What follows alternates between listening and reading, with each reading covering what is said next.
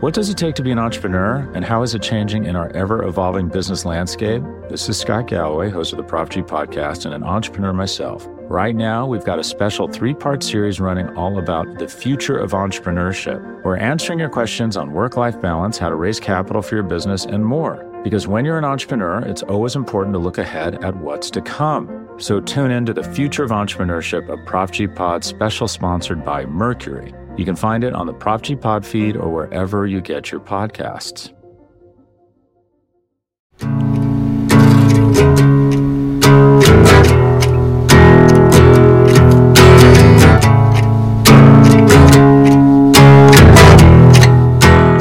Welcome to No Particular Hurry. Today's guest doesn't really need an introduction, but how about this for one?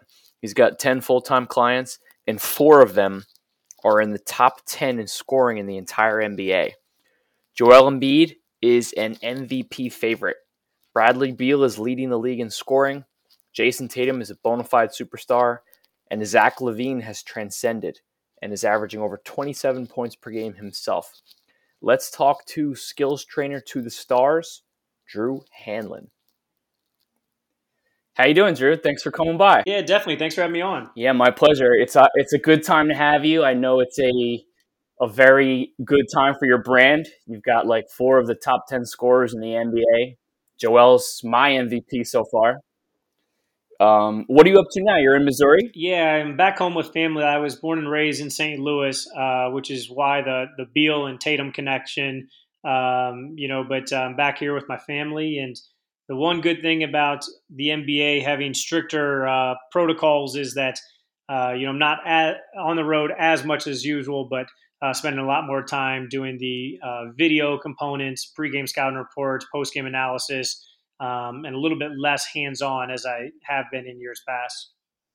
That's awesome. I was going to ask you what level of communication have you had with clients now that everything is distanced ironically, I'm actually talking to them a lot more just because uh, it's harder to make adjustments, um, you know, when you're not there in person.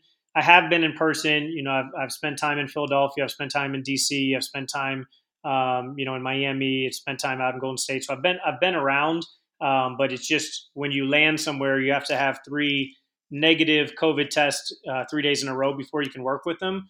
Uh, so it's a little bit harder to make those game by game adjustments. You know, normally when a guy has an off shooting night or struggles with a double team or you know struggles with something else, I'm able to fly right in, make a correction, and, and boom, next game they can hopefully start uh, making improvements. But now it's more of video work. It, it actually makes uh, it makes it for a, a different kind of approach. Meaning, you know, let's use you know Joel, who you talked about earlier. You know, if he's struggling with some kind of double team read uh, you know, the first thing I'll do is I, you know, show him the video of why he's struggling with it. The second thing I'll do is I'll go through and find, um, you know, clips of people that have attacked that double team coverage in a certain way that's been successful, and then uh, we'll jump on FaceTimes to kind of uh, iron out the wrinkles, and uh, hopefully they can make adjustments via video. If they can't, then that's when I end up getting on a plane and uh, and you know doing the work in person. That's crazy. That's like having a private doctor, and you said like, "Oh, I think I had a heart palpitation." He, I struggled against a double team, and you're on a plane to work it out. yeah, that's how it's, that's how it's been. You know, last year one of the most documented cases was you know Brad Beal had shot I think thirty percent from three the you know all the way up until All Star break, and um, you know he was uh, you know right at All Star break he was like, "Hey man, listen, can you come up?" Uh, to DC. Let's let's. I want to see what you see in person because sometimes you can see stuff on film. Other times you have to see it in person. And so uh, we noticed the ball was moving away from the ball path was moving away from his body, and uh, we noticed that there was uh, a little imbalance. He was jumping a little bit on his left foot more than his right foot. So like 60% of his weight was on his left foot and 40% on his right foot. And uh, those two tweaks after one two hour workout of us going back and forth uh, you know, we end up shooting 49% from three the rest of the season, and um, that's that's what it is. That's what uh, player development's all about. It's not it's not just putting guys through workouts. It's uh, you know making sure that you're working with guys. You know, these are the best basketball players in the world for a reason. They're super smart. So it's not me just telling them things. It's me showing them what I see. Uh, us talking through why it's an issue, and then us talking through solutions, trying stuff out until they find a solution that works for them. Yeah, I have plenty of follow ups there, but I wanted to start with maybe a, a lightning round. All right, let's do it. Just to cover some of the main main bases. All right, who's the most gifted client you've ever worked with? Gifted, I would probably go with Joel Embiid, uh, just because of his height, uh, size, and his ability to, uh, you know, be as skilled as he is. Um, you know, I remember the first time I ever worked with him when he was, you know, was right at Kansas, and um, I remember after the first workout, I was like, man, this guy's going to be a Hall of Famer. He, he, was able to pick up stuff so fast. Uh, you know, that's the thing that I think is um, so unique about Joel. Not only does he crave improvement and love basketball, but also he has a unique ability to apply things to games that he's learned right away. You know, there's times where uh, even you know, there's been times where I'll show him something and he'll say, "Do it again, do it again, do it again," and he'll walk around me in a circle so he can see all the different nuances of of what I'm teaching him. And uh, you know, sure enough, we'll say, "All right, cool, I'm ready," and I'll throw it to him, and he'll be able to do it full speed, and you'll see him, you know, use that new move or new technique the next day in a game, which is simply unheard of. Most guys, it takes months, uh, you know, or longer to uh, implement new skills and, and techniques in games, whereas uh, Joel can see something on film and uh, watch it over and over again and, and immediately apply it to the games, which is uh, makes them really special. All right, so so the process can process pretty quickly, huh? Yeah, I guess you could say that. Hardest working? That would be impossible for me to answer because I don't work with players that that don't work hard. You know, the three things I look for in players. Number one is they have to love the game of basketball. I think that if you don't love the game of basketball, you're eventually going to hit a plateau and um, you know things are going to go south from there. So they have to love the game of basketball. Number two, they have to crave improvement you know, I want guys that want to get better, that want to add to their game and grow their game and and become better versions of themselves each and every year. And number three, they have to be coachable. You know, it's it's hard when you're the best in the world at something to uh, you know hear that there's a ton of room uh, for improvement. But that's what I do. I tell the best players in the world that they're not good enough, and um, and, and explain to them how we can get them to that next level. And so, uh, you know, all my guys are extremely hardworking. There's a bunch of NBA players, including some NBA All Stars that I've had in the gym that I've kicked out of the gym uh, that are super talented players that are really good players, but uh, they just don't love work or they they're not coachable, etc. So the guys that you see me rocking and rolling with, my full time clients, all those guys are uh, elite workers that that truly crave improvement and and are coachable as well.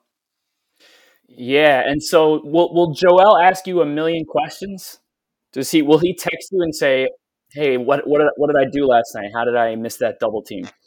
I think with all my clients, uh, they they all have a uh, back and forth. Uh, you know, they're just themselves. I think that's the biggest thing. Is uh, you know, some guys are very visual learners where they'll wait until I send them film edits. Some guys uh, right after the game, you know, some guys text me during at halftime and and ask, you know, what do I see out there, and and other guys like to you know jump on a FaceTime call after the game. So every guy, every one of my clients has a different uh, way that they like to communicate. But um, the thing that's consistent with all of them is, uh, you know, they all um, not only want to know what I see out there, but they also like to go back and forth because again, they they're out there. They're the one that knows even more than I do because they they have different feels than sees. You know, sometimes I might see something, but they feel something different, or uh, you know, maybe their coach said something.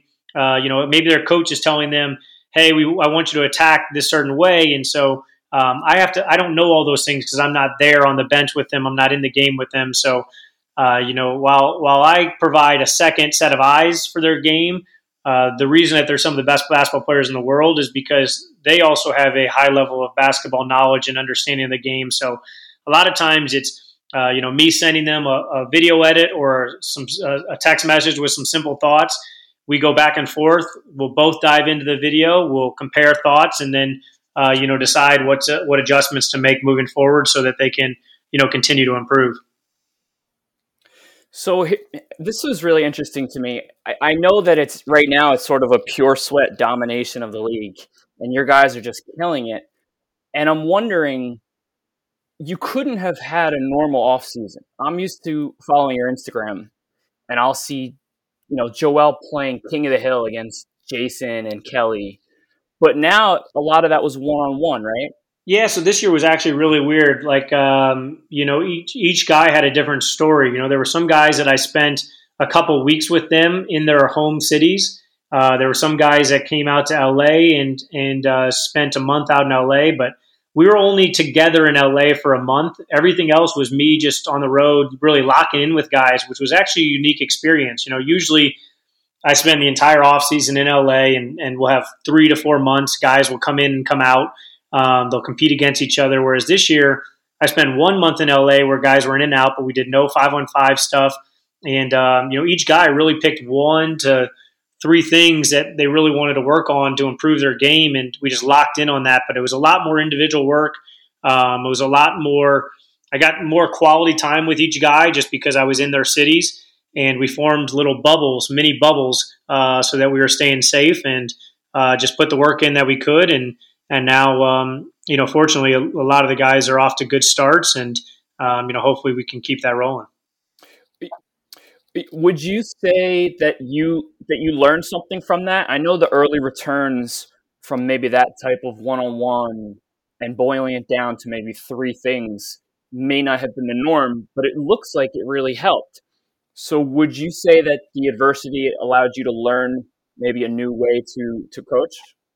I don't I don't think so. I think a lot of the guys were on that path. I think that the the one thing that uh, I really enjoyed this year, though, was uh, we got to spend a lot more time on mindset, uh, just because there was a lot more um, quality time, you know, outside of just basketball. Usually, my schedule is so full that I might start at 6 a.m. and uh, rock and roll with training sessions until maybe 2 or 3 p.m., take a two or three hour break, and the guys come back in for night shooting.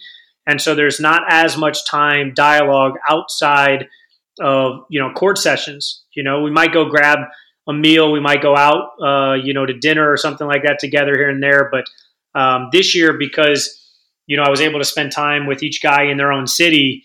Uh, you know, at we would do the whole day was built around spending time with them. You know, so it might be in the morning. They wake up, call me. I go over to their house. We do some film work.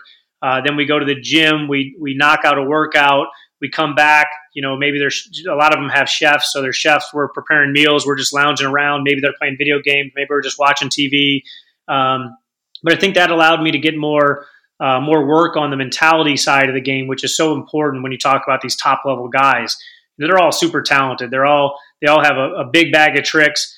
Um, and so being able to really spend time with them and try to uh, set not goals, but set kind of a you know uh, agendas and focuses and and stuff like that. Uh, I think that definitely paid off, and um, you know, like I said, it's it's something that uh, I wish I wish that that I, I did more of uh, now looking back. Uh, just you know, getting that quality time off the court where you can really uh, you know it's, it's what I do during the season, but I normally don't get that off season. and so, you know, it's something that I'll definitely implement moving forward in the off seasons as well.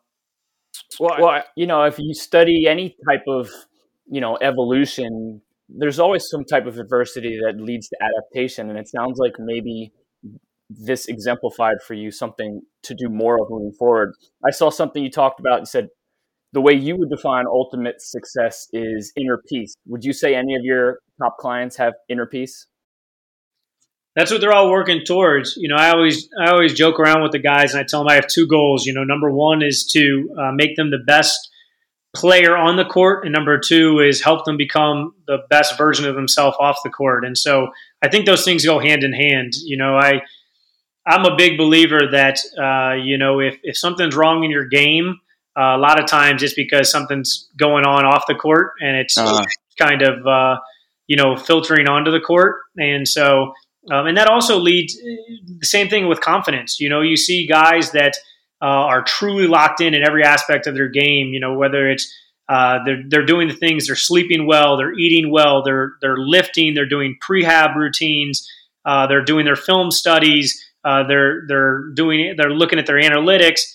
Those are the guys that are all in, and those are the guys that can truly maximize uh, you know their ability on the court. Whereas the guys, if if they're they're um, not as consistent in any of those areas, it usually leads there's a trickle down effect and it usually leads to some kind of inconsistencies on the court so um, yeah no i believe I, I, believe a lot of those guys are getting to that point um, you know where they're getting more comfortable with who they are as, as players and as people but i think that I'd, I'd be lying to you if, if any person not only just my clients or myself but if any person out there said that they had it all figured out and it was, you know, complete inner peace at, at, all times. But that's definitely something that we're striving for is for them just to enjoy the game of basketball, to, uh, to you know, to be at to be in pure bliss when they're out there playing, and and hopefully uh, have the same effect and impact off the court as well. So uh, you talked a little bit about tweaking Bradley's jumper in the middle of a season. This offseason, I mean, Joel is, is, shooting lights out. I think he's at a 55, 40, 83% line right now. He's leading the league in mid range percent, which is 58 above names like Curry. Did you work specifically on his shot? And if so, what changes? He's been shooting, and he's been a knockdown shooter for a lot of years. Uh, to be honest with you, uh, you know, there's there's things that uh, you know, Chris Babcock, who's uh, the player development coach that works alongside him for the Sixers, and I have been telling him for years as far as, you know, hold a two hand follow through, uh, making sure not to drop that guide hand and uh, to remain on balance during your shot. But the truth is, Joel's been a, a, really good shooter for a long time. He's just gaining more confidence in it. And uh, that's why you're seeing him get the, the results that he's, that he's having. You know, he's taking good quality shots. Um, you know, he's trusting his fadeaway this year uh, more than he's ever has in his past. But uh, he's always had, you know, the ability to knock down shots. He's just shooting them with more confidence this year, shooting them in more rhythm. And um, like I said, confidence is is so important when it comes to getting results. It'll be crunch time in a game, and he'll get the ball at the three point line and take two dribbles with his left hand and do a little hesi pull up right right over you know Tristan Thompson, who's all over him, and it looks so fluid and comfortable uh, that it looks like you know, I know you once made that footwork comparison between him and Hakeem, but I'm watching this year under Doc Rivers, and I'm like, you might have to do one with Kobe because he's doing a lot of this stuff, and it looks so weird to see a guy his size taking pull-ups comfortably the way he is.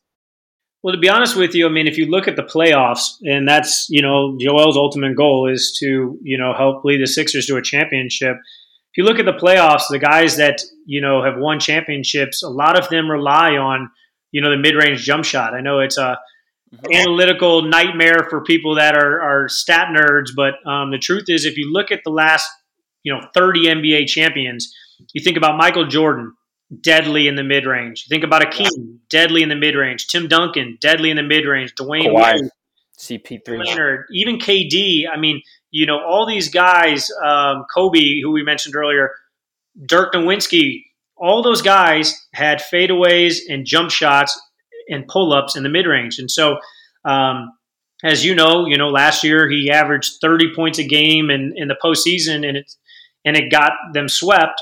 Uh, you know, obviously some of that was due to injuries and stuff like that, but his ultimate goal is to be able to carry a team in the postseason.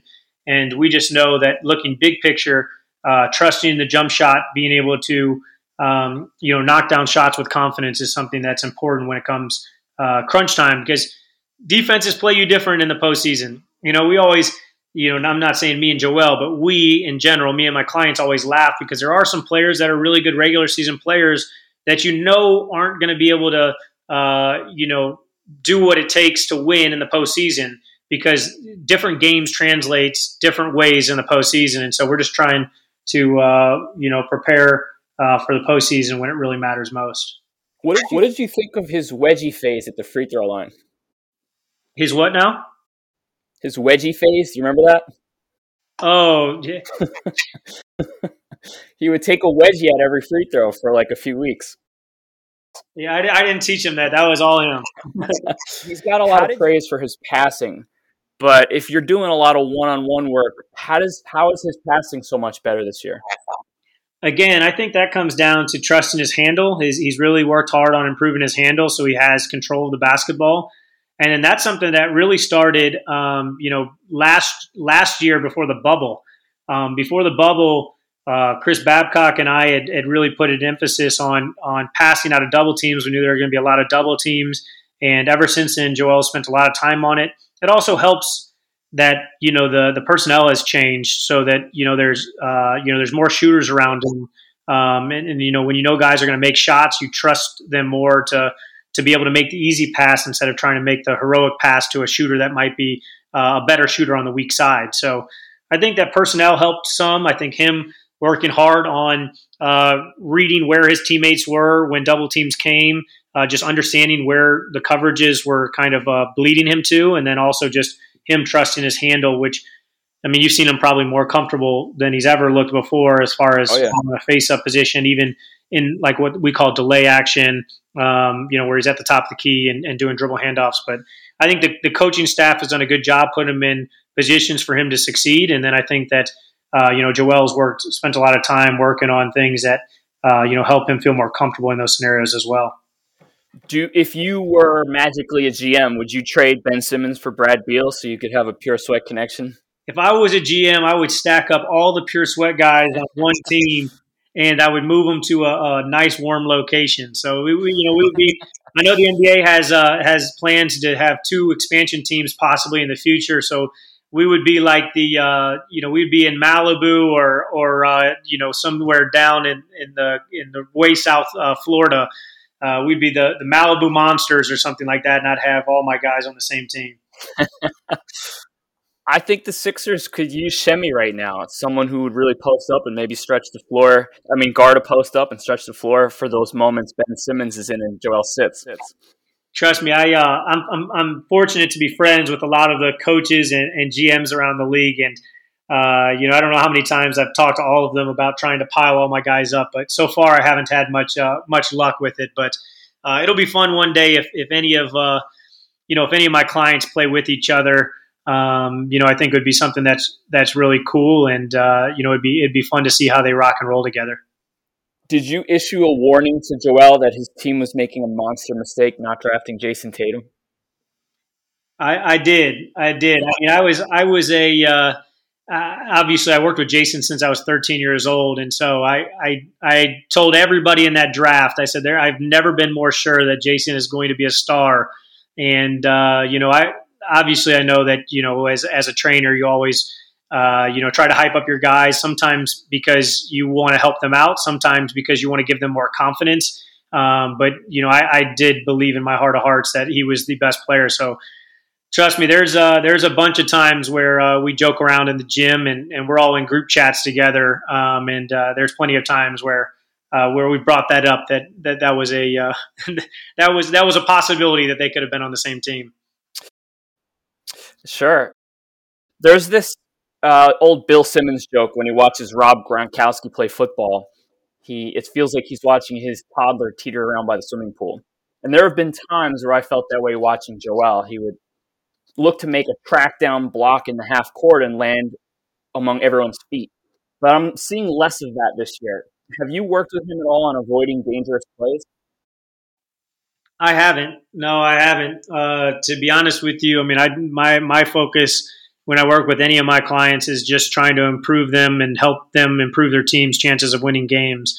Um, you know, I know that uh, there's a, a, smart component. Um, you know, that guys start learning how to avoid fouls, how to avoid injuries, etc. But when you're out there on the court, instincts take over, and so um, you know, I, I I'm not aware of any special any special uh, kind of approach that that has changed in in his mentality. So I want to ask you a little bit about uh, innovation. We see, you know, what the NBA will make a change like the gather rule or the, the double step back, and a guy like James Harden and maybe in conjunction with Daryl Morey will take advantage do you ever put on reading glasses and, and read through the rule book and look for ways your guys could get ahead? Oh, I teach a ton of things that people would probably call travels and people would say is uh, not old school basketball. Um, you know, if you look at a lot of my clients, a lot of them utilize uh, shuffles and step backs. Uh, you know, if you look at Zach LaVine and Jayson Tatum and Brad Zach's is, Zach's is beautiful this year. All of those guys, you know, they everyone's you know, calling me and man, that's a travel that you're teaching. And I say, hey, listen, if they're not going to call it, we're going to do it. Uh, if you think about some of those guys as well, and Joel, one of the best guys at drawing fouls in the league, as soon as people started, um, you know, guarding, uh, you know, with their hands out, you know, we try to get wrap up, get to the free throw line. But I think that's just being smart. I mean, you know what I mean? Any, any, if you watch any possession in an NFL football game, somebody's pushing, holding, you know, they could call a penalty on every play, but what you have to do is you have to understand. You have to be smart enough to understand what what's allowed and what's not. So, oh yeah, we definitely uh, there's definitely a gray area, and we try to push that boundary as much as we can.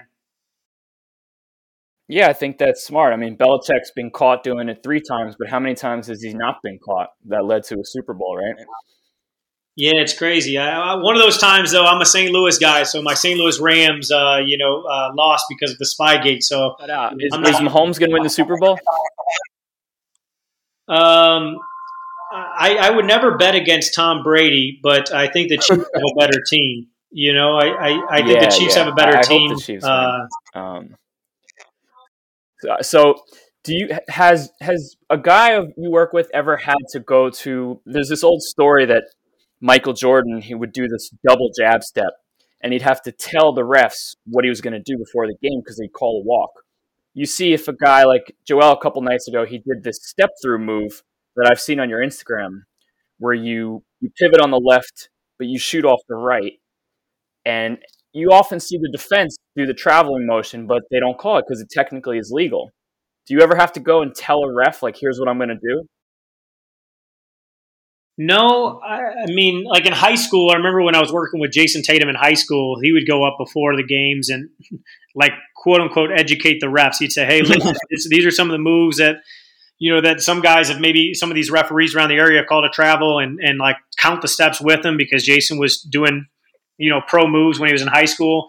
Um, and I know Zach LaVine uh, when he was at right in his pre-draft phase, I remember I was teaching him some of the shuffle off stuff, and this is before it was really heavily utilized in the NBA. And I remember a bunch of GMs coming to me and saying, "Hey, listen, like we know that you want to show that Zach can get separation, but like you're teaching him travels." And I was like, "No, this isn't a travel because the ball doesn't, you know, steps don't count until the ball's secured with two hands." And they kind of didn't believe me. I've actually got some pretty notable GMs. Um, and coaches on film with a conversation that them saying, "Oh, they were going to call that every time," which is pretty funny because it's you know, I don't know when Zach was pre-drafted, 2015, I believe, no, 2014 maybe, um, or 15. So, eh, you know, it was it was a little bit before those days. But no, the NBA refs are so good, man. I know that I know that NBA fans don't think that.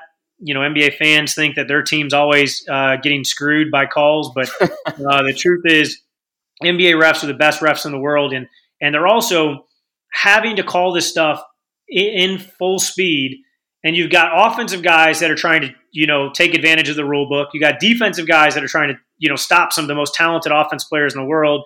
It's just a really hard game. You know what I mean? If you think you know if if there's a guy that's you know two big guys if they're banging down low, I mean technically the offensive player is charging into the defensive player and the defensive player is following the offensive player you have to let a little bit of that go because you know the game is an entertainment game it's for fans and so if they wanted to, they could call a call every single possession, and and that's why.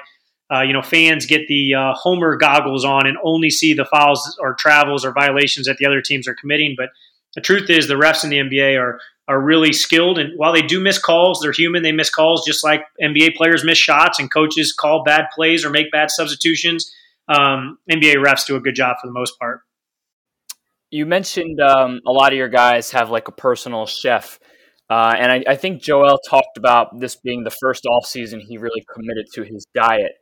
And he also said, like, you guys did a grueling, what was it, four weeks, six day per week quarantine sessions. What did you guys do in there? And did you notice a change in him physically in terms of conditioning?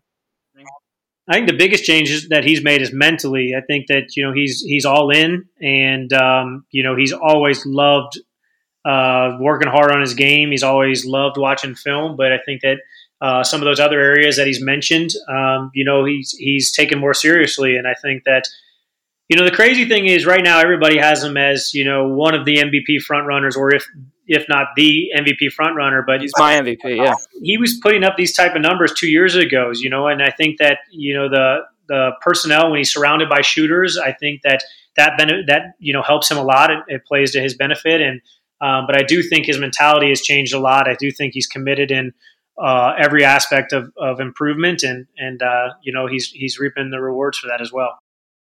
Two years ago, he was a bona fide MVP candidate, and then he hit the injury report with back tightness, which is deja vu right now. Would you load manage Joel if you were his coach?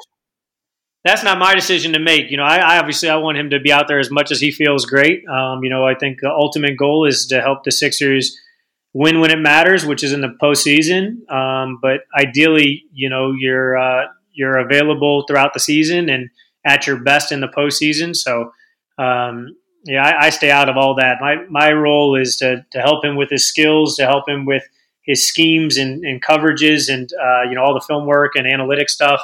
Um, I leave everything else up to the uh, the people that are, um, you know, that that are in charge of that. Vacations can be tricky. You already know how to book flights and hotels, but now the only thing you're missing is, you know, the actual travel experience. Because is it really a vacation if you're just sitting around like you would at home? You need a tool to get the most out of your time away. That's where Viator steps in.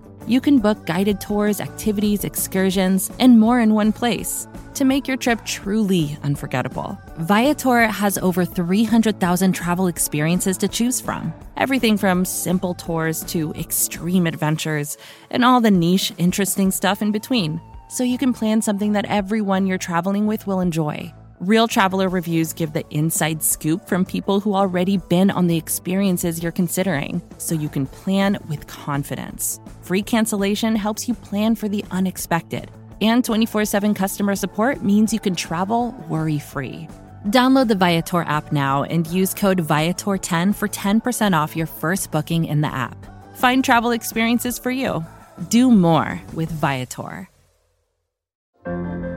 What does it take to be an entrepreneur, and how is it changing in our ever evolving business landscape? This is Scott Galloway, host of the Prop G podcast, and an entrepreneur myself. Right now, we've got a special three part series running all about the future of entrepreneurship. We're answering your questions on work life balance, how to raise capital for your business, and more. Because when you're an entrepreneur, it's always important to look ahead at what's to come. So tune in to the Future of Entrepreneurship, a Prop G Pod special sponsored by Mercury. You can find it on the Prop G Pod feed or wherever you get your podcasts. Would you say that there's um, an age where you begin to see diminishing returns in terms of teaching shooting. Like you're working with RJ Barrett, and I'm guessing he's still young enough that you could do a lot with his shot, right? You had a funny moment. You were blocking Knicks fans who were impatient with his shooting. it's funny. I mean, here, here's the truth. I mean, the truth is, um, you know, when you make a big shot change, uh, it takes time, not only for the player to get comfortable with the mechanics, but also for the player to get confident enough to to get the results. You know, um, and and I think that's something that people don't realize. You know, it, it takes time, and so um, you know, with RJ in August, uh, we changed his shot, and I was with him all of August.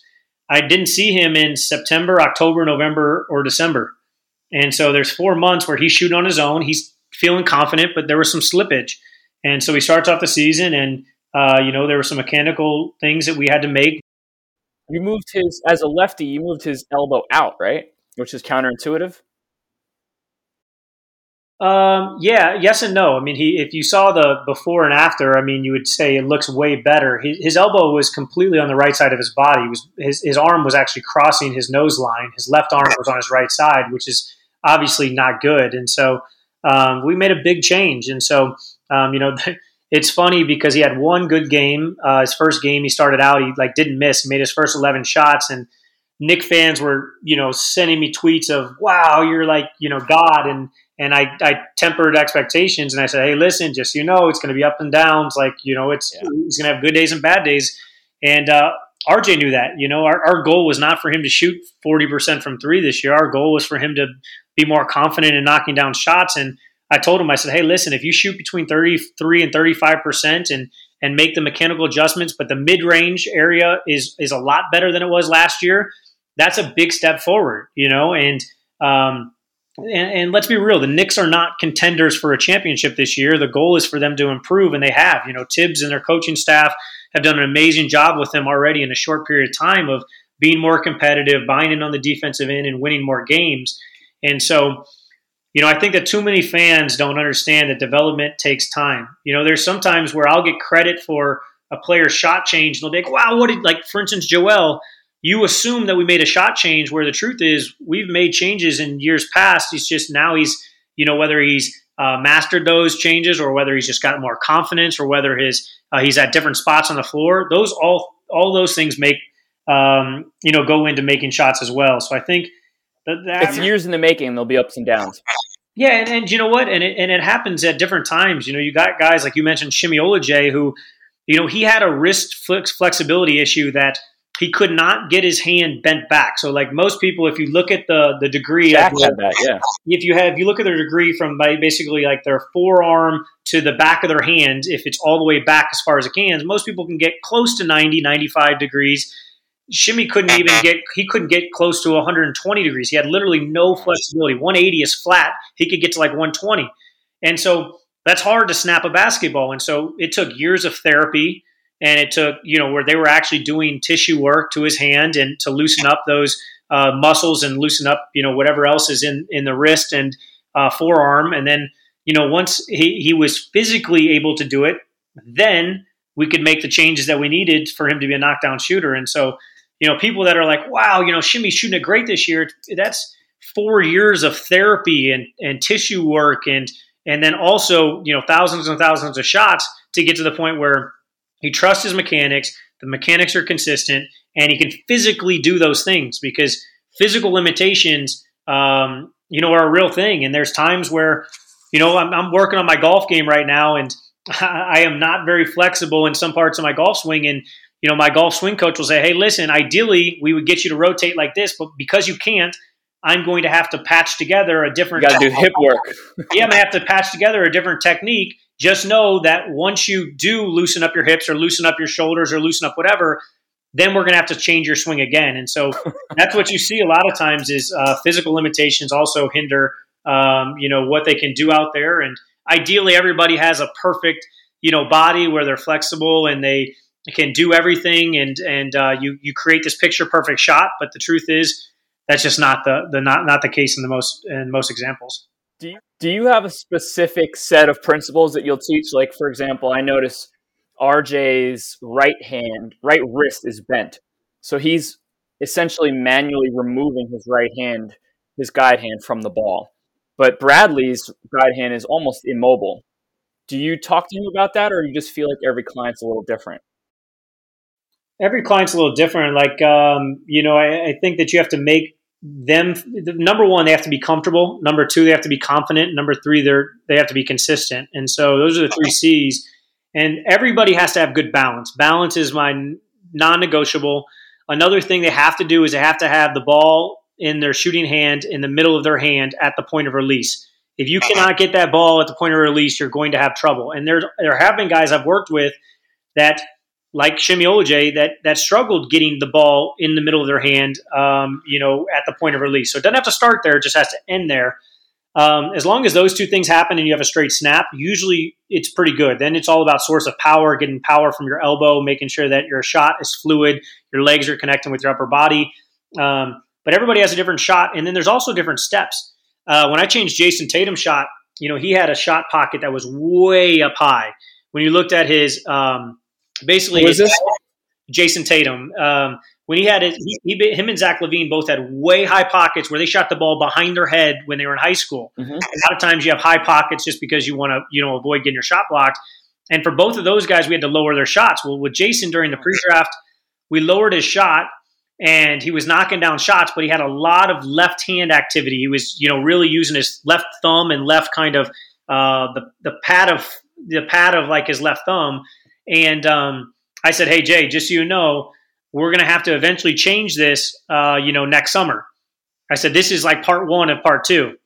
Well, then he goes out and shoots 43% his rookie season. I said, hey, we're not changing shit. The ball's going in.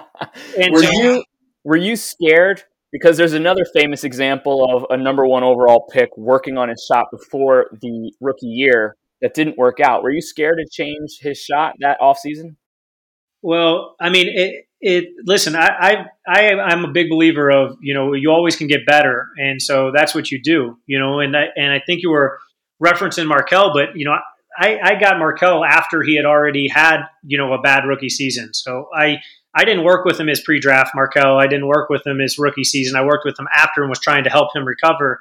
Keith williams was there but you know supposedly adjusting his shot a little bit and his dip at the same time you were working on that uh, lowering release with Jason. Jayson. No, I mean, I mean, listen, it's it's one of those things where um, you know, Jayson is career 40% shooter. Zach LaVine have changed his shot. He's, you know, right at 40% hovering. Brad Beal worked with him since he was 13 years old on his shot. He can shoot it. Semi has become a knockdown shooter. Meyers Leonard, the four years that I've worked with him, has been over 40%. And he can like, shotgun a beer. Enough that I know that, you know, might not happen right away, but I know that in the long run, it's going to pay off. And if you're not a good shooter, if you do not have the ability to make shots, then in the postseason, you are not going to be as effective as you can. And if you look at the history of guys that have won championships, all the star players had the ability to make shots. Now you say, what about like a guy like Shaquille O'Neal? Yes, there are some physical, you know, uh, specimens that have, you know, he just bullied everybody and was able to dominate the game in a different way. But if you take away big guys, the guys that play, you know, back to the basket, all of those guys have been able to shoot. And so, you know, that's one thing that, uh, you know, I don't want to, uh, you know, have my guys' careers plateau by them not being shot makers. And so guys like RJ are a perfect example. You know, this, you know, right now he's on a hot streak the last seven games. He's yeah. shooting 45% from three, but do I think that he's going to shoot 45% from three the rest of the way? No, I think it's going to go up and down. He's going to have some inconsistencies, but, you know, I do know that his shot uh, mechanics are in a way better spot than they were last season. And I know that it's something we can build on next season. And so he'll eventually get the results that he wants. So he, he's he's averaging more points than some pro buckets like Clarkson, Kemba, Conley. Yeah, he's. I mean, he's playing really well. Like I said, it's it's there's goods and bads. I think that the big thing that you want is uh, I'd never start judging um, a player, you know, how good they're going to be until years like three through five. That's when you start seeing really how good they're going to be. And and again, sometimes opportunity plays a factor. Sometimes role plays a factor. Sometimes you know where they got drafted plays a factor. But um, you know, I think in years three through five, you start really seeing what you're going to get out of that player. And so, um, you know, the the first couple years you shouldn't judge.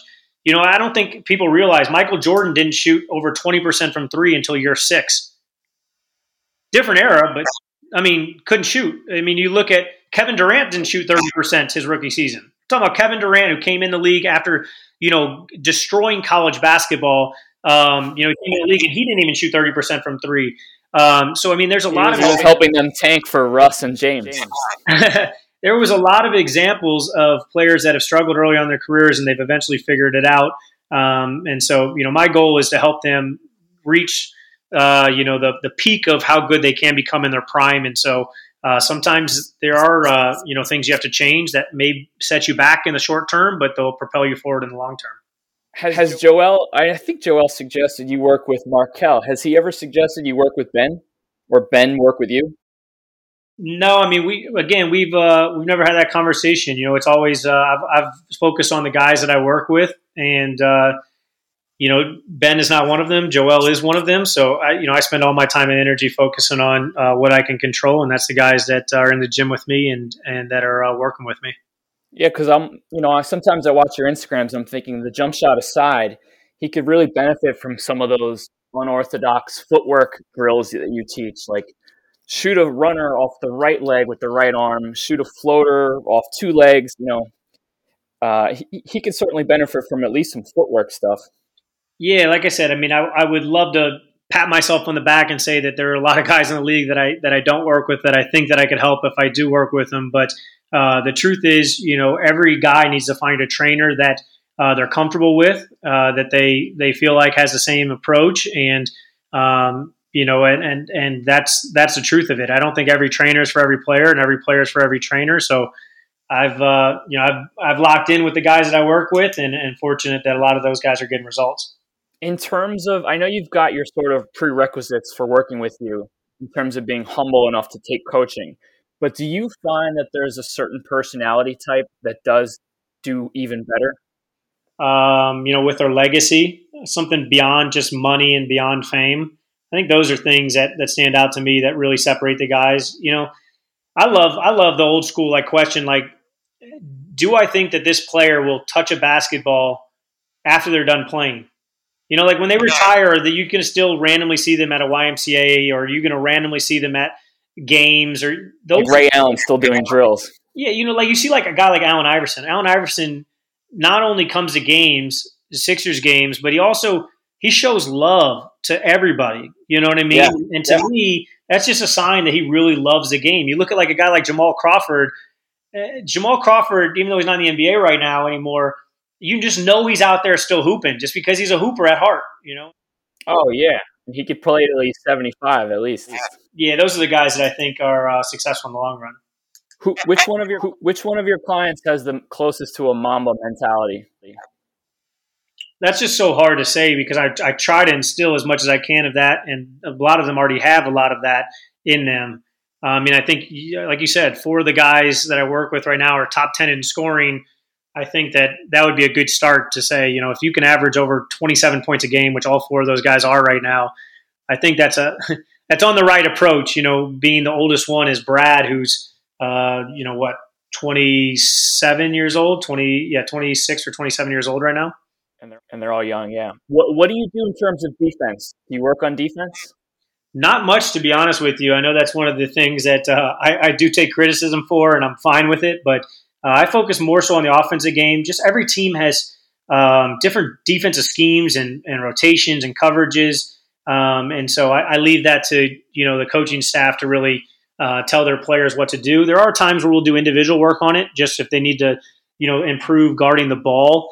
Um, but I, I stay out of yeah, I, I stay in my lane. I stay out of the coaching realm as far as schemes, coverages, um, and stuff like that. But I will show them on film, you know, if they're angled a certain way and that's hurting them, or if they're guarding a certain opponent, you know, what kind of moves they like to go to and and different ways that they can guard that player just to take take away their strengths and push them towards their weaknesses. But um, you know, as far as like s- spending hours of time on it, uh, it's not something that I spend much time on.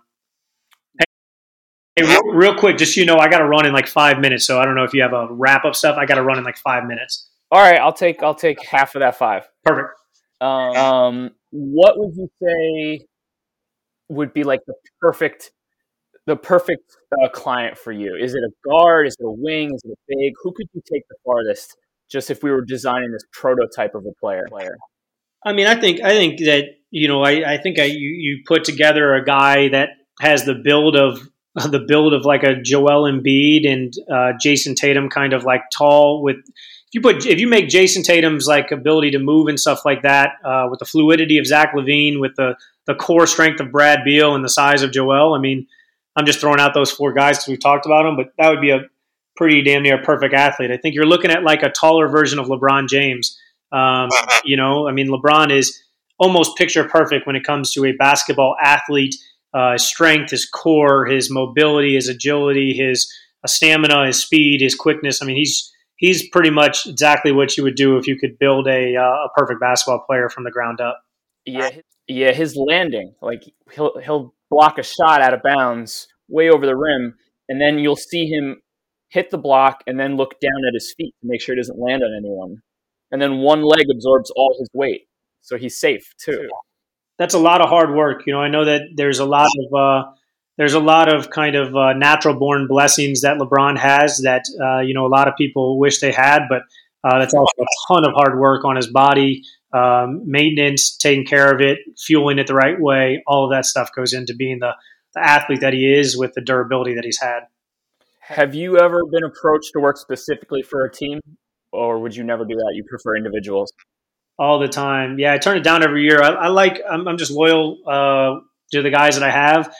You know, I've worked with Brad for what 13, 14 years now. It'd, be hard to tell Brad like, "Hey, buddy, find a new trainer. Good luck." I'm glad, I, got, I'm glad I, I, was able to be a small part of your journey to this point. Like, it's just not going to happen. And and the other thing is like, if I take a job with somebody now, I, you know, half I, I work with players on half the teams in the league, so half the nights I'm going to have to tell my team how to stop somebody that I've you know, become a brother to. You know, that's just. Mm-hmm.